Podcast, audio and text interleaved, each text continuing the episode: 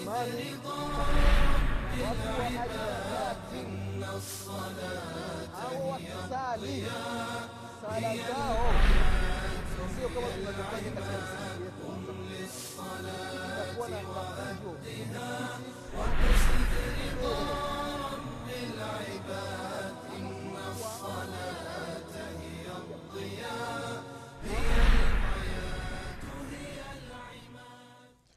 بسم الله الرحمن الرحيم الحمد لله رب العالمين والصلاة والسلام على رسول الله محمد بن عبد الله صلى الله عليه وعلى آله وأصحابه ومن تبعهم بإحسان إلى يوم الدين أما بعد ndugu zangu waislam baada ya kumshukuru mwenyezi mungu subhanahu wa taala na kumtakia rehma na amani kiongozi wetu nabii muhammadin salllahu alaihi wasallam pamoja na ahli zake na masahaba wake na waislamu wote kwa ujumla watakayefuata mwenendo wake mpaka siku ya qiama ndugu zangu katika imani leo insha allah tutaendelea na kukumbushana baadhi ya mambo ambayo inatakiwa mwislamu awe nayo makini baada ya kutawadha. Kwa sababu gani? Kwa sababu jambo ambalo tutakumbushana leo ni jambo ambalo ni muhimu. Waislamu wengi wanajiweka wanajiingiza kwenye matatizo. Hali ya kuwa mwislamu uweze, kuna uwezekano wa kujitoa mwenyewe kwenye hayo matatizo. Jambo lenyewe waislamu ni mtu kuwa na shaka. Kuwa na mashaka wakati wa kutawadha. Mtu kuwa na wasiwasi nimeshatawadha sijatawadha hivi nimeweka maji mara tatu au nimeshaweka maji mara moja? Udhu umetenguka haujatenguka? Yaani mtu anakuwa na wasiwasi katika nafsi yake. Na wasiwasi ni ugonjwa ambao ni mbaya. Mwanadamu unapokuwa na wasiwasi kwenye masala ya ibada kwa kweli ibada yako itakuwa na matatizo utakuwa huna raha. Yaani kile unachofanya unakuwa na wasiwasi. Sijakikamilisha. Yaani inafikia baadhi ya watu kutokana na wasiwasi hata ule mlango labda anataka kuingia chooni anashika mlango anafungua anaingia chooni anakuwa na wasiwasi huyu mlango iki kitasa cha mlango yawezekana kuna najisi hapa kuna uchafu. Hasa anachukua maji anaanza kuosha mara moja mara mbili mara tatu akiosha mara tatu ha, bado najisi haijatoka. Anachukua sabuni anaosha kwenye kitasa cha mlango. Mtu anakuwa na wasiwasi wa hatari. Mwingine anaenda haja ndogo anajisaidia anakojoa mkojo unatoka. Aa, anakuwa na wasiwasi. Bado haujaisha mtu anajikamua. Aa, bado haujaisha mtu anajikamua. Unajikuta mtu anakaa chooni. Ameenda haja ndogo anakaa dakika thelathini sababu gani mtu anakuwa na wasiwasi katika nafsi yake? Sasa wasiwasi mwislamu ondoa wasiwasi katika nafsi yako hasa katika masala ya ibada ndugu zangu katika imani. Man tayaqana tahara. Mtu ambaye yuko na yaqini yuko, hana wasiwasi kwamba amekwisha tawadha. Hana wasiwasi anaamini mia kwa mia mimi nimekwisha tawadha washaka fi lhadathi yuko na yakini na anafahamu ya kwamba nimeisha tawadha alafu akajiwa na wasiwasi. Udhu umetenguka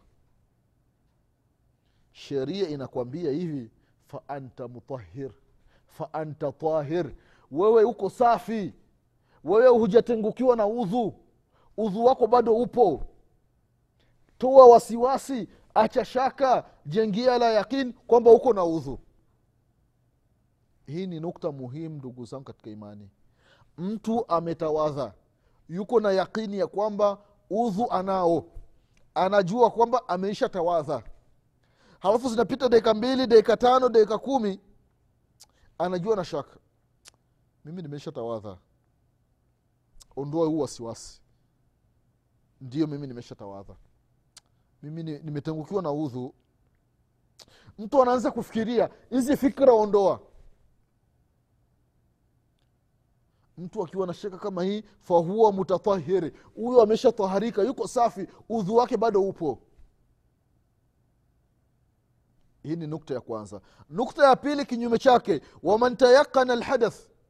Na mtu akiwa na yakini kwamba yeye ametengukiwa na udhu. Ana yakini ya kabisa mimi nimetengukiwa na udhu. Washaka fi tahara alafu akajiwa na, na, na shaka. Akajiwa na mawazo wakati udhu umetenguka nilitawadha tena? Fahuwa muhdith. Mtu kama huyo afahamu ya kwamba yeye hana udhu. Afahamu kwamba hana udhu. Kwa hivi ni vitu viwili waislam ni mbawa mbili. Ni njia mbili ambazo ziko sahihi mwislam chukua moja kati ya hizi njia. Narejea tena kusema ikiwa mtu ameisha tawadha mtu ametawadha yuko na udhu kamili. Baada ya kuwa ameisha tawadha alafu akajiwa na shaka. Wakati nimetawadha nimetengukiwa na udhu. Hii shaka ya kutengukiwa na udhu ondoa. Kuwa na yakini mia kwa mia kwamba uko na udhu. Na mtu ambaye hana udhu ametengu, ameisha tengukiwa na udhu. Alafu akajiwa na fikra wakati nimetungukiwa na udhu nilitawadha tena? Kuwa na yakini ya kwamba hujatawadha tawadha mara nyingine. Mtu akichukua hizi njia mbili ataondoa wasiwasi katika masala ya ibada. Unaenda chooni unashika una mlango.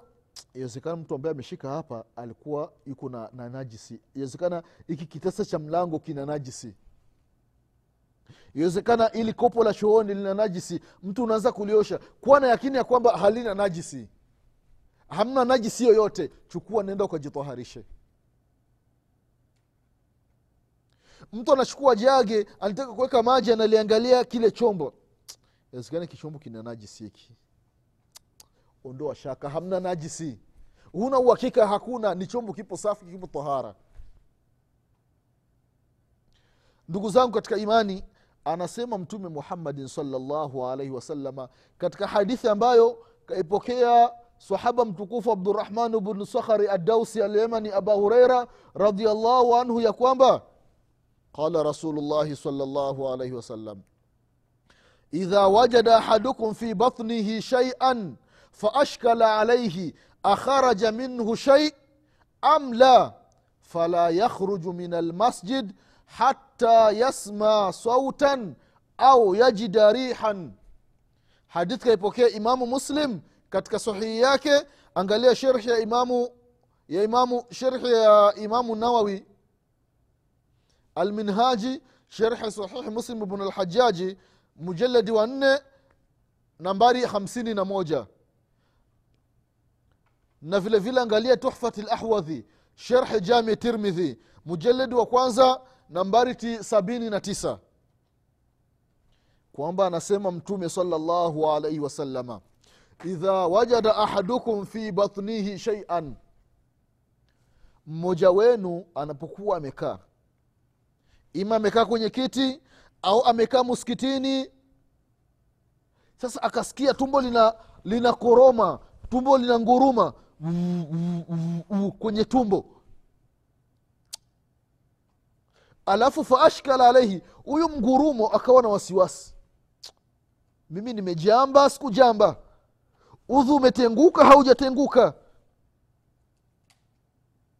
Wakati mwingine mtu anakuwa ipo, ipo ndani ya sala anakuwa sijida au amesimama anasikia sauti puu, ndani ya tumbo. Sasa mtu anajiuliza huyu ni mshuzi nimejamba au udhu umetenguka mtume sala salam anakupa dawa namna gani utafanya unaposikia matatizo ndani ya tumbo. Tumbo lina nguruma. Anasema ya kwamba kwanza fala yakhruj min almasjid. Akiwa ni ndani ya msikiti yupo ndani ya sala asitoki asifungui sala yake asiharibu sala yake mpaka asikie kitu kimoja kati ya vitu viwili ukisikia kitu kimoja kati ya vitu viwili hapo unafungua sala kama upo ndani ya sala. Fala yakhruju min almasjidi asitoki ndani ya msikitini asitoki kwenye sala yake. Hata yasmaa sautan mpaka asikie sauti. Sio ile ya tumboni hapana sauti ya nje kabisa. Asikie sauti buu nje. Kama kusikia sauti au yajida riha au asikie harufu kwamba hii harufu ni harufu ya mshuzi kwamba hapa mimi nime- nimejamba. Ukisikia harufu kweli unakuwa na yakini hapo sasa ndio unaruhusiwa kutoka ndani ya sala. Lakini kinyume na hivi mwislamu ondoa shaka ondoa wasiwasi ondoa hofu sala yako itakuwa ni sahihi. Ukisikia mgurumo ndani ya tumbo usiwi na hofu mpaka usikie sauti au usikie harufu. Lakini kama ukusikia harufu ukusikia sauti usitoki ndani ya sala usikati sala yako usiharibu sala yako endelea na sala yako na wala utakuwa huna matatizo. Ndio anasema imamu muslim imamu nawawi rahimahullahu katika sharhi ya muslim kwamba falhadith yadulu ala ana lashya tabqa ala asliha. Kwamba hii hadithi ni dalili ya kwamba vitu vyote asili ya kitu kinabaki kwenye asili yake ile ile. Mtu unasali allahu akbar. Bismillahi rahmani rahim. Alhamdulillahi rabilalamin arrahmani rahim. Unasikia tumbo lina nguruma. Unasikia sauti ya kwenye tumbo. Buu buu buu nyoka zinakuwa zina zina nguruma ndani ya tumbo. Aa, usiachi sala unaenda ti kutawadha. Hapana. Asli anasema imamu nawawi rahimahullah kwamba asli wewe uko na udhu. Hiyo ndio asli. Hata tatayakana mpaka uwe na yaqini na yakini yenyewe ni khilafu dhalika. Ima usikie sauti au usikie harufu. Anasema ya kwamba wala yadhuru shaku tariu aqibaha. Wala ile shaka ambayo imeingia baada ya kuwa na yaqini hiyo usiijali usiiangalii wala usiwi na hofu ya aina yoyote. Hiyo shaka iliyokuja huyo wasiwasi ulioingia katika nafsi yako tupilia mbali faman tayaqana tahara wa shaka fi lhadath fahuwa baqi ala taharatihi. Mtu ambaye yupo na yaqini kwamba hapana tumbo lina guruma mimi niko na udhu mimi sijajamba sababu sijasikia sauti wala sijasikia harufu. Wewe upo katika tahara huna matatizo endelea na sala yako kama upo unasali. Hili ni jambo ambalo ndugu zangu waislamu tuwe nalo makini. Kwa sababu zama tulizo nazo watu wengi wanakuwa na wasiwasi. Hasa katika masala ya kutawadha. Mimi nimeshatawadha kwenye mkono mara moja au ni mara mbili? Kuwa na yaqini mimi nimeshatawadha mara moja. Usiwi na wasiwasi angoja tena nianze kutawadha nianze tena mwanzo. Wasiwasi wa nini? Inafikia mwingine anasali amemaliza kusali ameshatoa salamu. Assalamu alaikum warahmatullah assalamu alaikum warahmatullah mtu anakuwa na shaka. Iwezekana katika rakaa katika tahiyatu ya mwisho udhu umetenguka. Maanake nikuwa nasikia tumbo nguruma. Ondoa wasiwasi ondoa shaka. Wewe umesali hali ya kuwa ni tahir huna matatizo wala ukutongekuwa na udhu. Usijipi matatizo ya bure ndugu yangu mwislamu katika sala haya matatizo ya wasiwasi yaondoe kabisa. Amesha kuwekea tiba mtume muhammadin salllahu alaihi wasalama usiondoki katika muskiti usiondoki ndani ya sala mpaka usikie harufu ao usikie sauti. Harufu ukusikia sauti ukusikia. Unakuwa na wasiwasi wa nini? Vile vile ndugu zangu katika imani katika masala ya udhu je inaruhusiwa chombo kimoja wakatawadha watu wawili? Ndio jagi hili la kutawadhia. Au sifuria au bakuli kubwa lina maji. Sasa mtu na mke wake wanatawadha kwenye yale maji inaruhusiwa?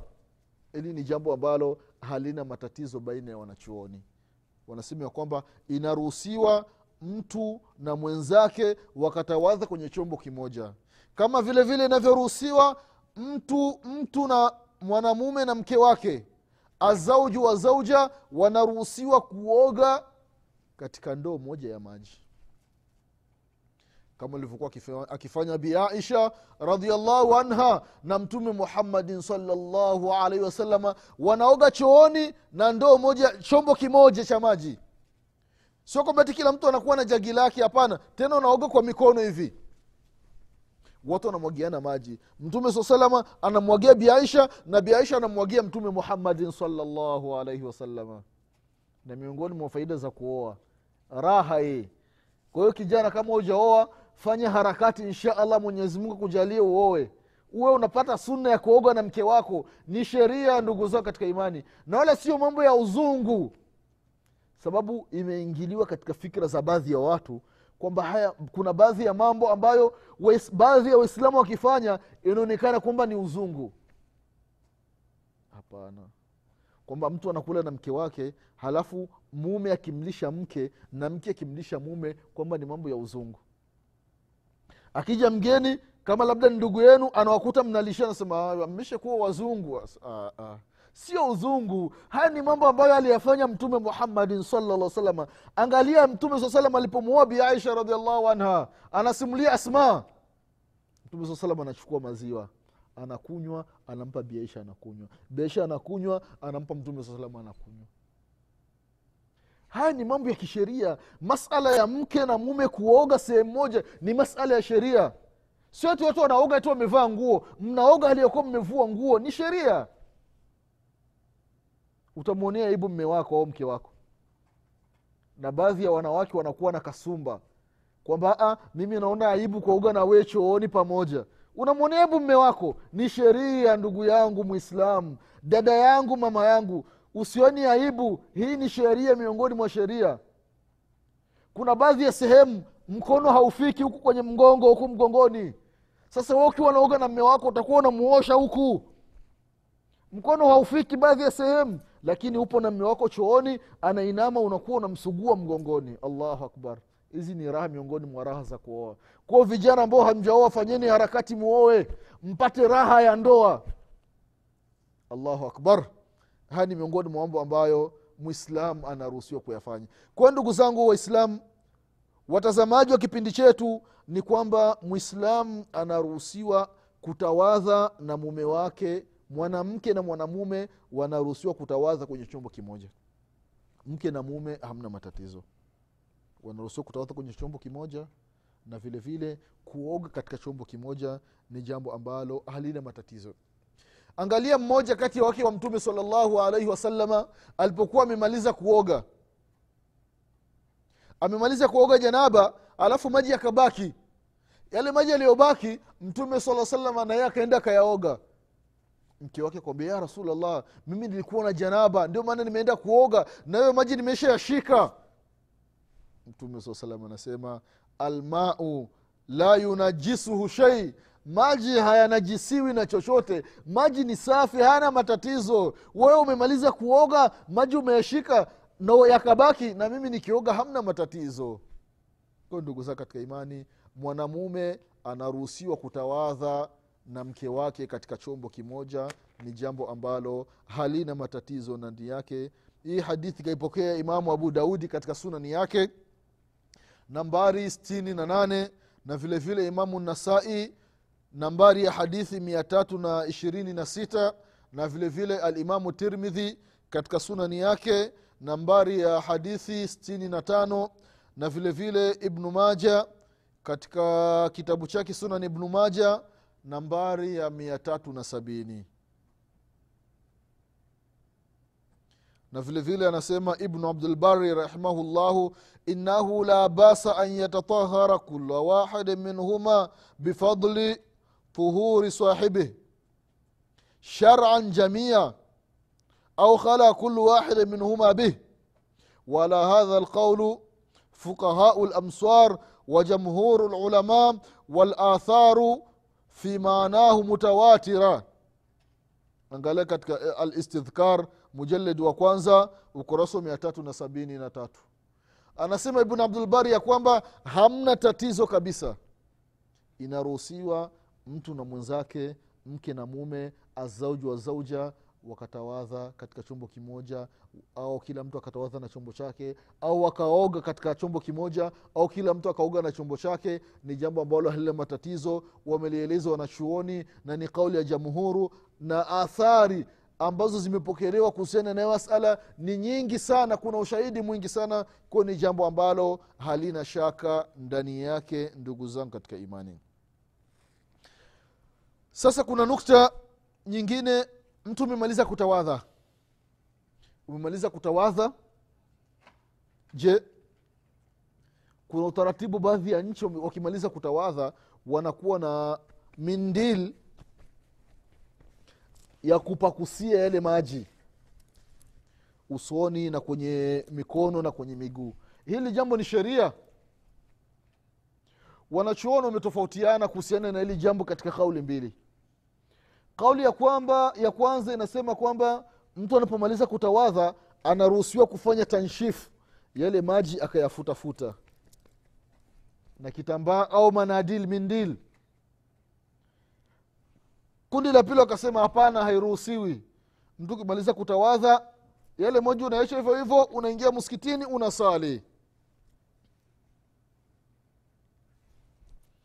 Kwa hiyo baadhi ya ambao wamesema kwamba inaruhusiwa mtu amemaliza kuoga akajipakusa au amemaliza kutawadha akajipakusa. Ni wanachoni wengi na masahaba akiwemo uthman bnu afani radiallahu anhu anasema hamna tatizo.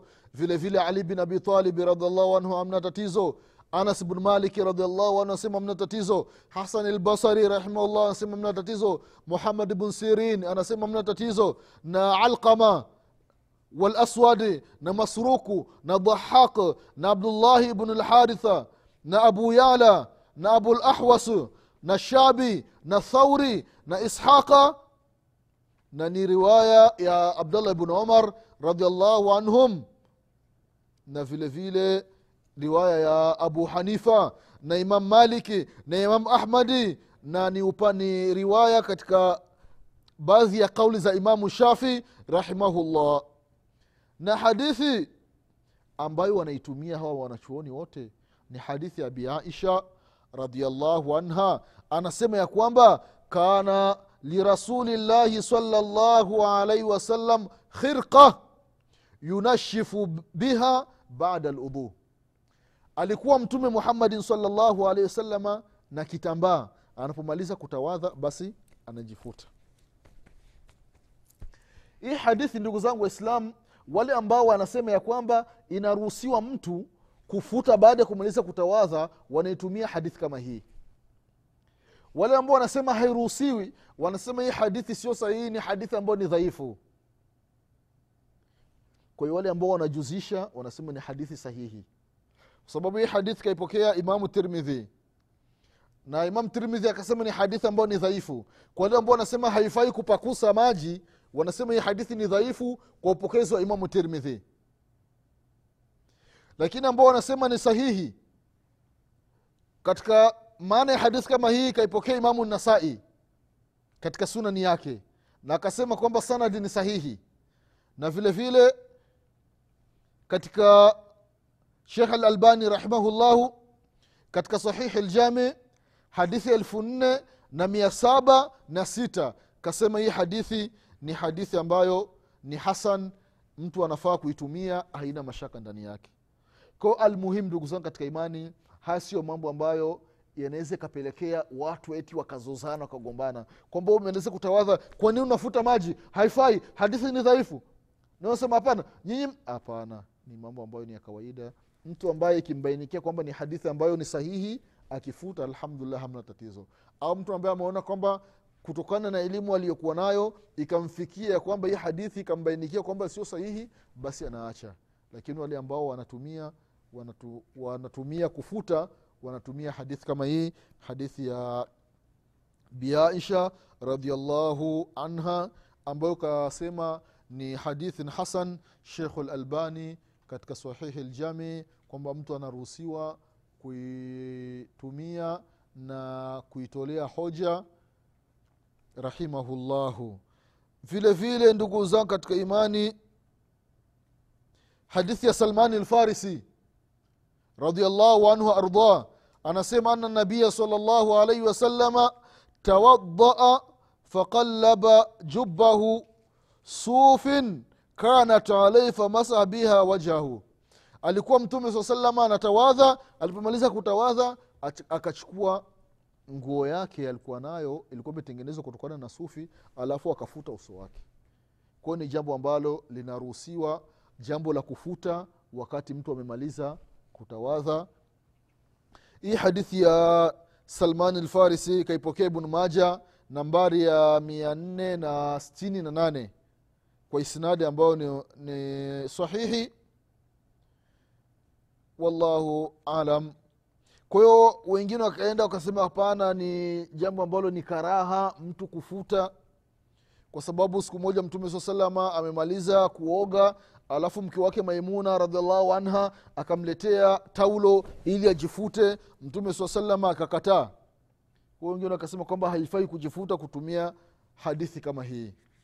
Lakini karaha ambayo wanasema wanachuoni ni karahatu atanzih la karahatu tahrim. Kwa maana alipokataa sio kwamba eti ni haramu hapana akuwa anapendelea kwa wakati kama ule.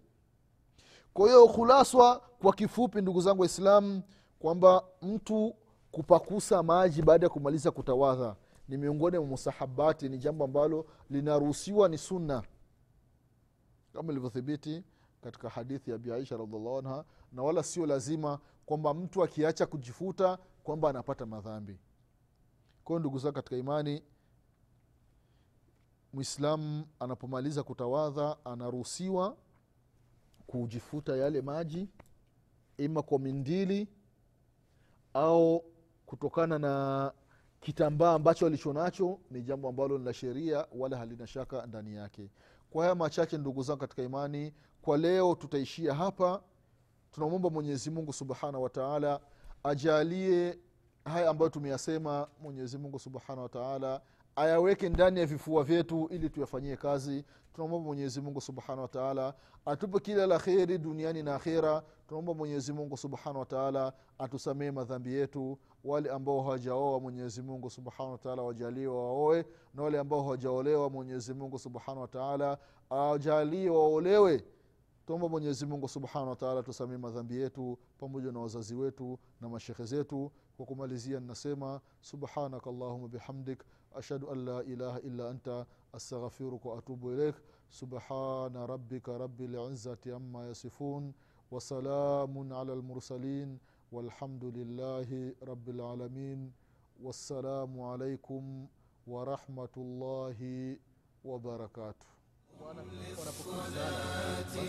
وأدها واقصد رضا رب العباد إن الصلاة هي الضياء هي الحياة قم للصلاة وأدها واقصد رضا رب العباد إن الصلاة هي الضياء